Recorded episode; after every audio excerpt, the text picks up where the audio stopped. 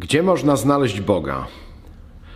Przez kolejne kilka odcinków będę właśnie o tym mówił, ale pozwolę sobie na to, żeby ten dzisiejszy odcinek pozostawić bez odpowiedzi. Czasami pytania są ważniejsze niż odpowiedzi.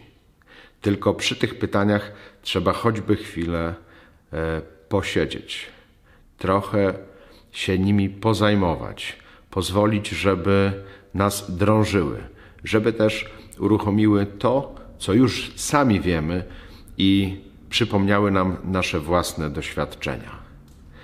Także dzisiejszy strzał jest bardziej pytaniem: gdzie można znaleźć Boga, który mógłby mi się przydać w mojej walce duchowej, który mógłby mi pomóc zwyciężyć?